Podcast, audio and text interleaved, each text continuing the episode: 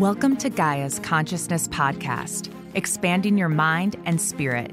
Learn even more at Gaia.com. Watch interviews, movies, and original series created to empower the evolution of consciousness. For more information, visit Gaia.com. Your journey begins here.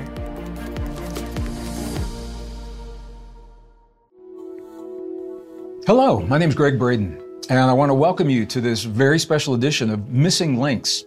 Today, I am very blessed to have with me a dear friend, a colleague I've known for more years than either one of us can count. I've had the privilege of touring the world and speaking with this man on every continent of the earth about the new science that is overturning 150 years of scientific thinking when it comes to you and me, and the way we think about our bodies, our relationship to the world, to the past, to the future, to one another. We were recently invited as a team to speak at the United Nations in New York as the 2030 developmental goals, the new sustainable development goals, were being developed.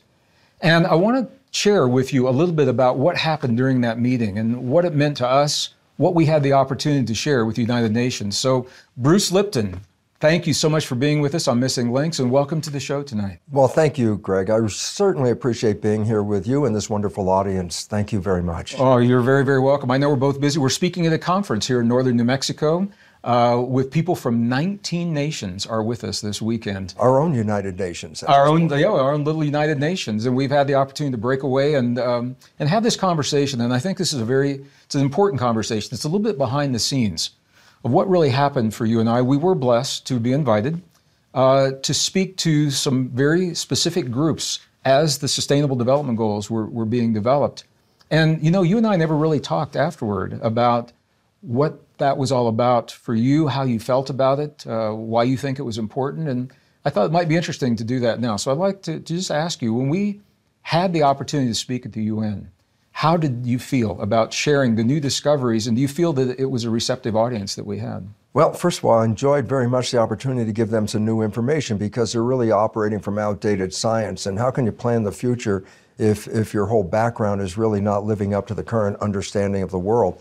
So this gave us an opportunity to give them some new information. I felt they were really very receptive, also very confused about, well, this is very different than their normal operating procedure. But for us, it was really important, because the new science reveals that we're moving through an evolutionary paradigm at this time. And it's necessary for an organization such as the United Nations to be fully informed of this, because how can we successfully move into the future on problems that we've been carrying from the past? Yeah, you know, I was really encouraged, first, by the invitation. And I'll just be very honest with our listeners here. The United Nations, when we talk about the UN, it is not like there's one specific UN. There are UNs within UNs. It's like a big company in some respects. And there were some really excited, forward-thinking young people who are very interested in embracing the new ideas and applying them to what we see happening in the world and where it's moving. And there were some other people there that were, I'm just going to use the word, a little reluctant, because the new discoveries that you and I are talking about, Bruce, they present such a different way of thinking. It's so different. In a single lifetime, the revolution in the way we're being invited to think. You know, we've asked science to tell us who we are. And for 150 years, since the time of Charles Darwin, science has been revealing the deepest truths of our existence. And the question is now, are scientists willing to embrace the truths the science is revealing and apply those truths in the world as we're moving forward with organizations like the UN?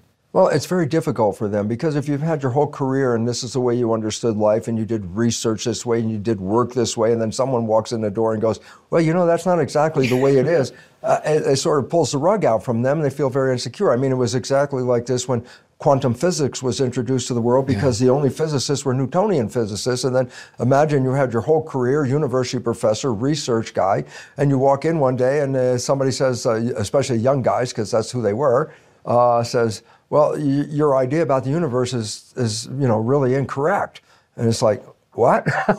So basically, there's a lot of resistance, because if this is what you've done your whole life, it's not easy for some people to say, oh, okay, let's drop what I've done and let's go on a whole new tact. Yeah, there was some resistance. You know what I found really encouraging? Well, I felt like it was a little microcosm of the world, speaking to the people, because there are so many different and very unique views. And I think you know about what I'm going to share with you. While we were speaking, we'd already started the meetings, the door opened in the back of the room, and a few people filed in and stood along the back wall. They never sat down, and then they left. And you and I looked at each other and we thought, you know, what was that? Yeah. We didn't know until after the meeting that the Secretary General of the UN had sent a team to check us out. They wanted to see what we were saying and where the relevance may have fallen. And we also found, what we heard afterward, was that they turned on the CCTV, the closed-circuit TVs, in the UN complex for people that wanted to hear our presentation who were not in the room with us. And I found that really encouraging. I was excited. I was encouraged to know that had happened, and I think that's an indication. There's an openness for new ideas that in my lifetime, you know, I went to school in the 1950s, 60s, early 70s, and I remember there was a time when the science was taught. It was so buttoned up. It was so perfect. It's like, this is the way it is, and there was no question.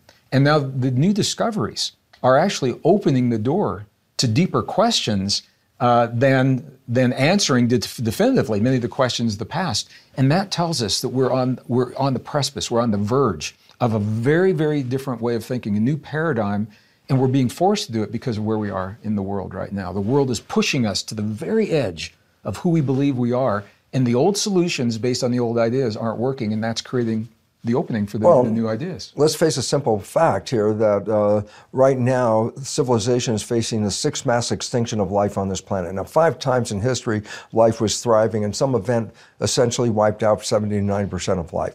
Today, we're in those numbers right now, and what's more important about it is science has recognized that it's human behavior that is responsible for the extinction that will actually do us in. And the significance about that is very simple. It says if you want to survive, then you cannot keep doing what we've been doing. So the old stories are actually the problem. And, you know, Einstein's quote, you can't solve the problems with the same thinking that created the problems. And unfortunately, you and I have been at the leading edge of a new science and a new understanding of the world. And it's been really great to lecture with you and to go out, because instead of lecturing to our former colleagues, it's really taking the message and talking to the public, because the public is the one that really needs this information. Knowledge is power. Lack of knowledge is a lack of power. And the knowledge that they've been operating from on the basic science that we always thought that was truth turns out to be flawed. So much flawed that that's why we're creating our own extinction, because our belief systems are flawed. And now we have the opportunity to go out and talk to the public and offer them a more empowering understanding of life than the conventional belief that we're just victims of circumstances. So you and I are both scientists, and I think this is why we received the invitation in the way that we did. You're a life scientist, a biologist. I'm an earth scientist, a geologist by degree.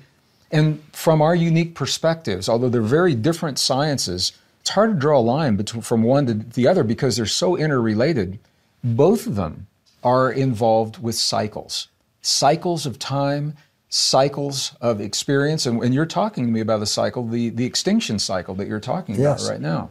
Yeah, and it's really important that you brought up the fact that while earth science and life sciences are coming together here, the idea of a separation, which was some sense based on a Newtonian physics, that there's a material existence and an energy existence and they don't relate to each other. Well, that's gone by the wayside because quantum mechanics revealed there's only one thing, it's energy, and everything is interconnected. And when it comes to Earth and humans, this is really profoundly important because our evolution did not happen by accident. Our evolution was adaptation. So as Earth changes were occurring, biological organisms were responding to the Earth by adjusting the genetics of the organism to sustain life. So you can never separate Earth science from biology because that's one of the primary sources of information that controls our own biology. What you're saying about the past is true in the present moment. It's happening to us right now. We are living this rare convergence, and I've talked about in this series, this convergence of natural rhythms and natural cycles, any one of which in and of themselves would be enough to change the way we think and live.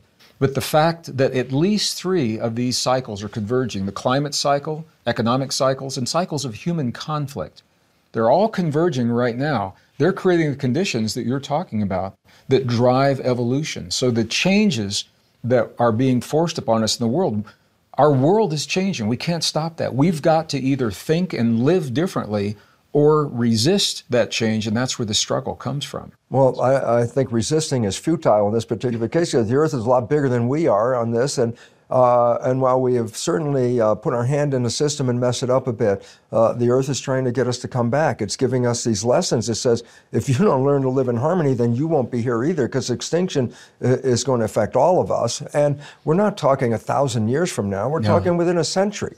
And so it really is important for people to wake up and say, what have we done and why have we done it, and is there a better way to do it? And this is why I enjoy our collaboration, because we offer answers to those very vital questions. When you're presenting, you have such an awesome way of being very present with the audience, whether there are 5,000 people in the room or there's 200 people in the room. Everybody feels like you are there just for them. Like well, you're I am, Greg. You know why? Because I was a teacher, a professor in a medical school, teaching the old science and living the old science. And my lessons came not from textbooks or anything. They came directly from cells. I was cloning stem cells 52 years ago now. But the relevance about that is by studying the cells, I really learned another way of life. They taught me. And the relevance about that is when I applied it, my life completely changed. So I let go of the concept that we're victims of our genetics, let's say, or victims of world changes and all that, that we are actually creators. And this is really the principle that quantum physics leaves us with. It recognizes that mind is really the source of all of this creation. And if we don't like the creation, then rather than going out and changing the creation, we really have to go back inside and change the mind. And this is all empowering, because it means that an individual doesn't have to go out and fight the world. They just have to learn how to change their consciousness to accommodate a better, healthier life. So you're touching on some things. When I'm sitting in that audience listening to you, you do such a beautiful job of illustrating some of the concepts. You're covering a lot of ground. We both are right now. But I want to ask you a couple of specifics, just so our viewers have a sense of precisely what you're talking about. So I'm going to take about a half a step back. Okay. When you talked about the impact that humans are having upon the Earth right now, you give a statistic for the amount of life that has disappeared in our lifetimes, and it is a mind-blowing statistic. I watch people in the audience when they hear this number. Nobody's talking about this. They can't believe it. I wonder if you'd like to share that. Well, I would, because I think we all have to wake up to this fact. Yeah. In 1970, the World Wildlife Foundation took a survey of how many animals are on planet Earth. They just completed a second one of those 2 years ago. And at that point, 62% of the total animal population in 1970 has disappeared. So there's about 1/3 of the animals left just since 1970. And the reality about that is that not only the animals on the Earth being affected, science has also recognized that there will be no fish in the ocean in 2048. Now, that's not 1 million years from now.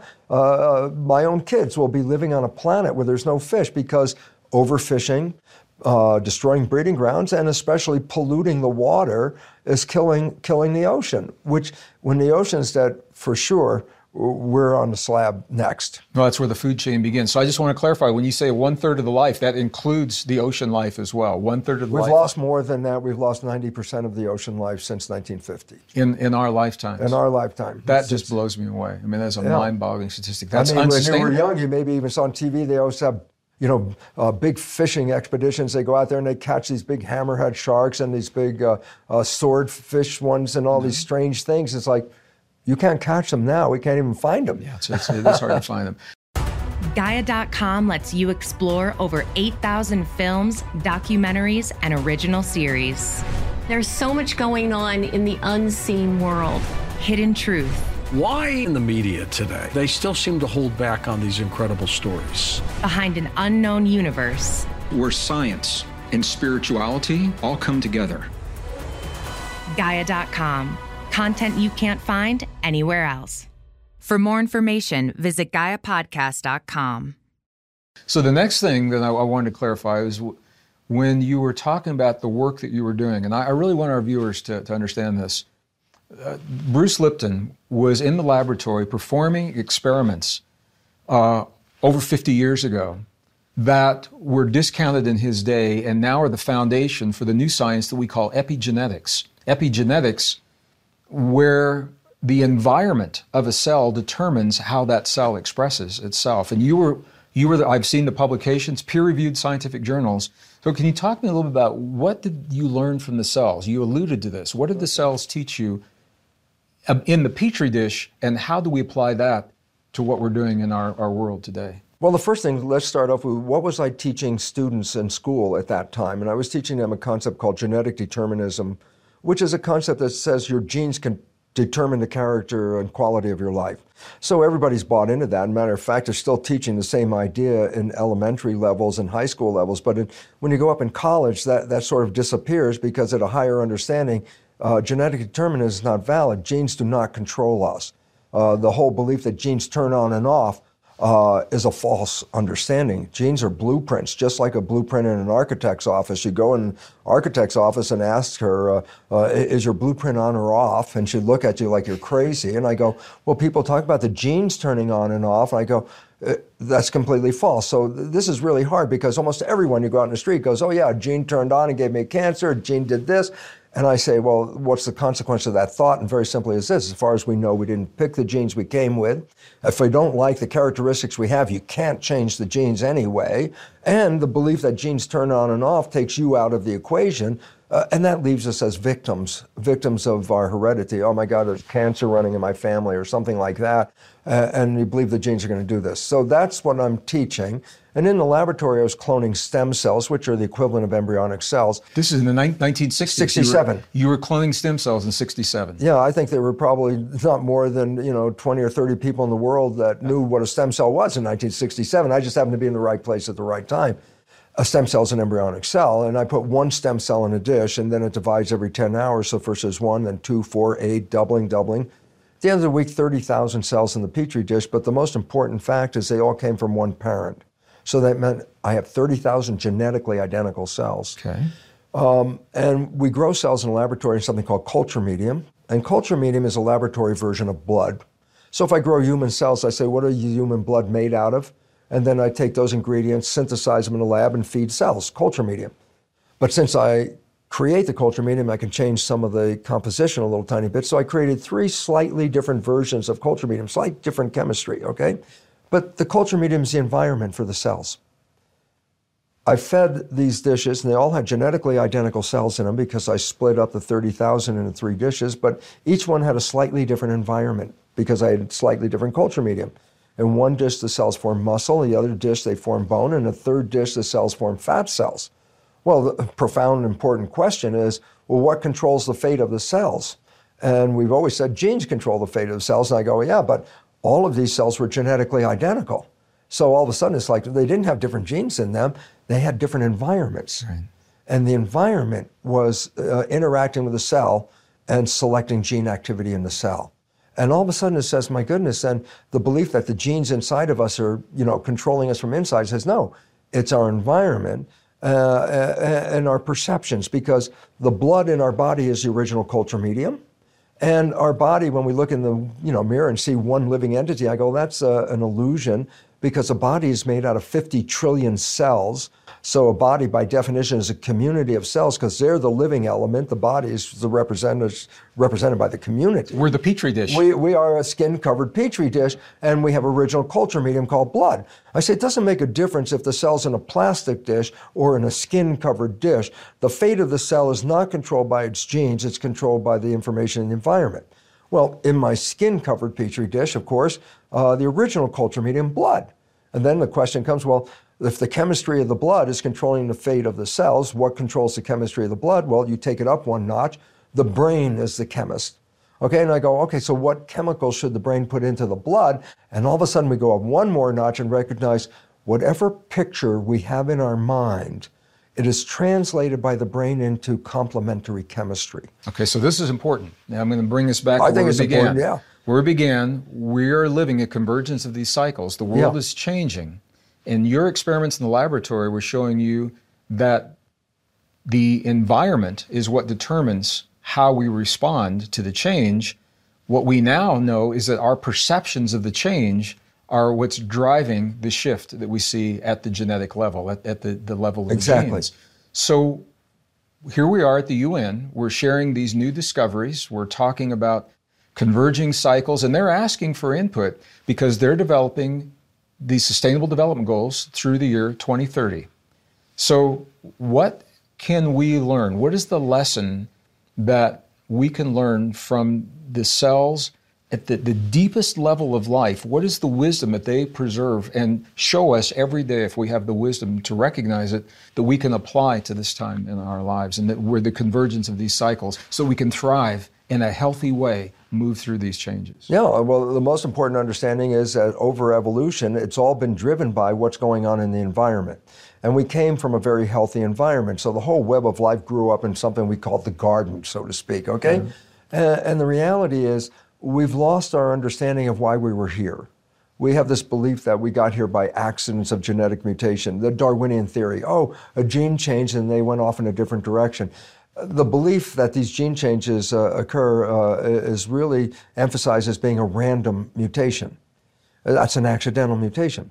So I say, well, what's the function of a human? He said, well, we got here through what? A whole series of accidents, accidental mutations. So I say, then what is the purpose of us being on the planet? And if you look at it from that point of view, it says, well, we have no purpose. It's only an accident that we're here in the first place.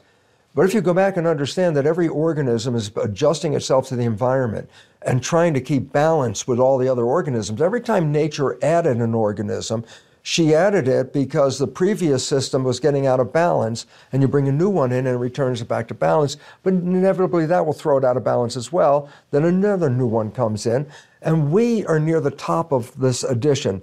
We are so powerful in influencing the environment that without knowledge that was our job. Look what we've done. We're destroying the environment. Yeah. So the wake-up call is this. We cannot live without nature because we came from nature. If we destroy nature as we're doing, then we're actually cutting our own lifeline to the planet at this point. So the issue is, what can we learn? The answer is, we must learn to return the environment as best we can, or at least learn how to live in harmony with this environment. And I understand, very importantly, as you talk about the idea that climate change is occurring. Yes, that's a natural process in itself. Of course, we're exacerbating it because our own activities are making it worse. Yeah. But the most important thing that you say, and really should come out again, and that is this. The idea that we'll sit around one day and the environment will return and everybody will be happy, get back in the garden again, this is not really a likely possibility. The idea that we should learn to move with the change and not sit in the space and hope that the climate decides to come back and visit us over here. We must prepare for a future that's different. And therefore, sitting around and waiting for change, or thinking if, well, we just stop burning some fossil fuel, whole life will return. It's like, no, we start now to plan how will we live in an environment that is complex and changing all the time. That means we now have to really use our heads to say, how can we compensate for this? And if we don't go in that direction and we just sit here in the chair and say, hey, Greg, look out the window and tell me, has it returned back to normal yet? We're doomed in that particular case. That's the thing. So many people, this is such a different way of thinking, and I've emphasized that throughout this series. It's a very different way of thinking, and it is it can be frightening for people who don't know all the parameters. Many people are waiting for the world to get back to normal, and we cannot go back to a world that no longer exists. So if we're clinging to those old ideas, it's difficult to embrace the new discoveries that Absolutely. Are coming. And I think the value of what you're doing through your work, hopefully what I'm doing with mine, and what we do as we share this together, is that we're sharing rock solid science, new discoveries that give us reasons to think differently at a time when the changing world requires us to think differently. So we have the information we need, and your studies of the cells are showing that when we can allow ourselves to adapt to that environment rather than resisting the change. We are the cells in this new emerging humanity. Right. Well, that to me is really important because We have a theory of evolution from a Darwinian perspective, which unfortunately is not accurate enough and has caused a lot of problems, because the premise of it is that life is a struggle and that there's competition and there's going to be winners and there's going to be losers. Yeah. And I said, well, what kind of result comes from a theory like that? I said, well, first, competition leads to violence, and violence leads to war, and all of this fighting over this in the process would destroy the environment that's giving us life. And the reality is this theory is not correct. That there is actually two phases of evolution. First, make the smarter individual the smartest one. That's somewhat of a Darwinian theory. But once you get the smartest individual, you can't make an individual any smarter as physical parameters.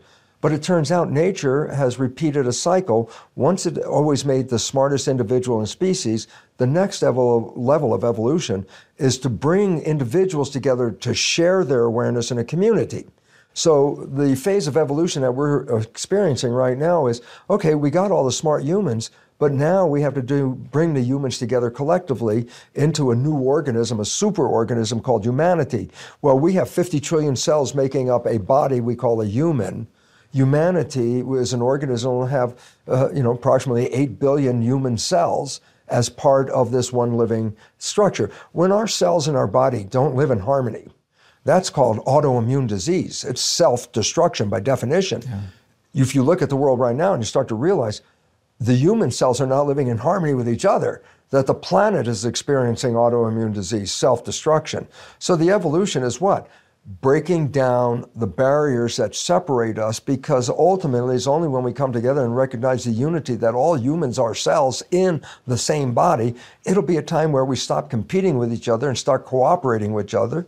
And cooperation is the new science. That's the key. This is why what we shared at the UN, I think of all the things that we shared, and just to bring this to a close, I think the idea that nature is based upon a model of cooperation, not competition, of all places at the United Nations, where they are helping people of very different beliefs and very different cultures work together to solve problems, to begin doing it from the perspective of this model based upon the harmony in nature, I think is a powerful step forward. And I want to thank you for the work that you're doing to bring that forward. Well, I think, collectively I enjoy what we do, because we offer the world an opportunity to let go of the old beliefs of limitation and separation and allow them to come together and be more empowered to control their own biology, as well as the nature of the community of life that we're in right now. And just in closing, I mean, what I have in my book, Spontaneous Evolution, is a humorous little thing, is that a garden is not a battleground. I love that. And the simple reality is what happened to our garden. I say the battle is destroying the garden, and peace is what is required to bring it back again. Bruce Lipton, I want to thank you for the work you do, and thank you for taking a few minutes to talk with us tonight, share this wisdom. We're going to have another conversation on a little bit different topic in this series, and I look forward to that as well. So I do too. Thank you so very much for this opportunity, Brother Gregg. Thank you.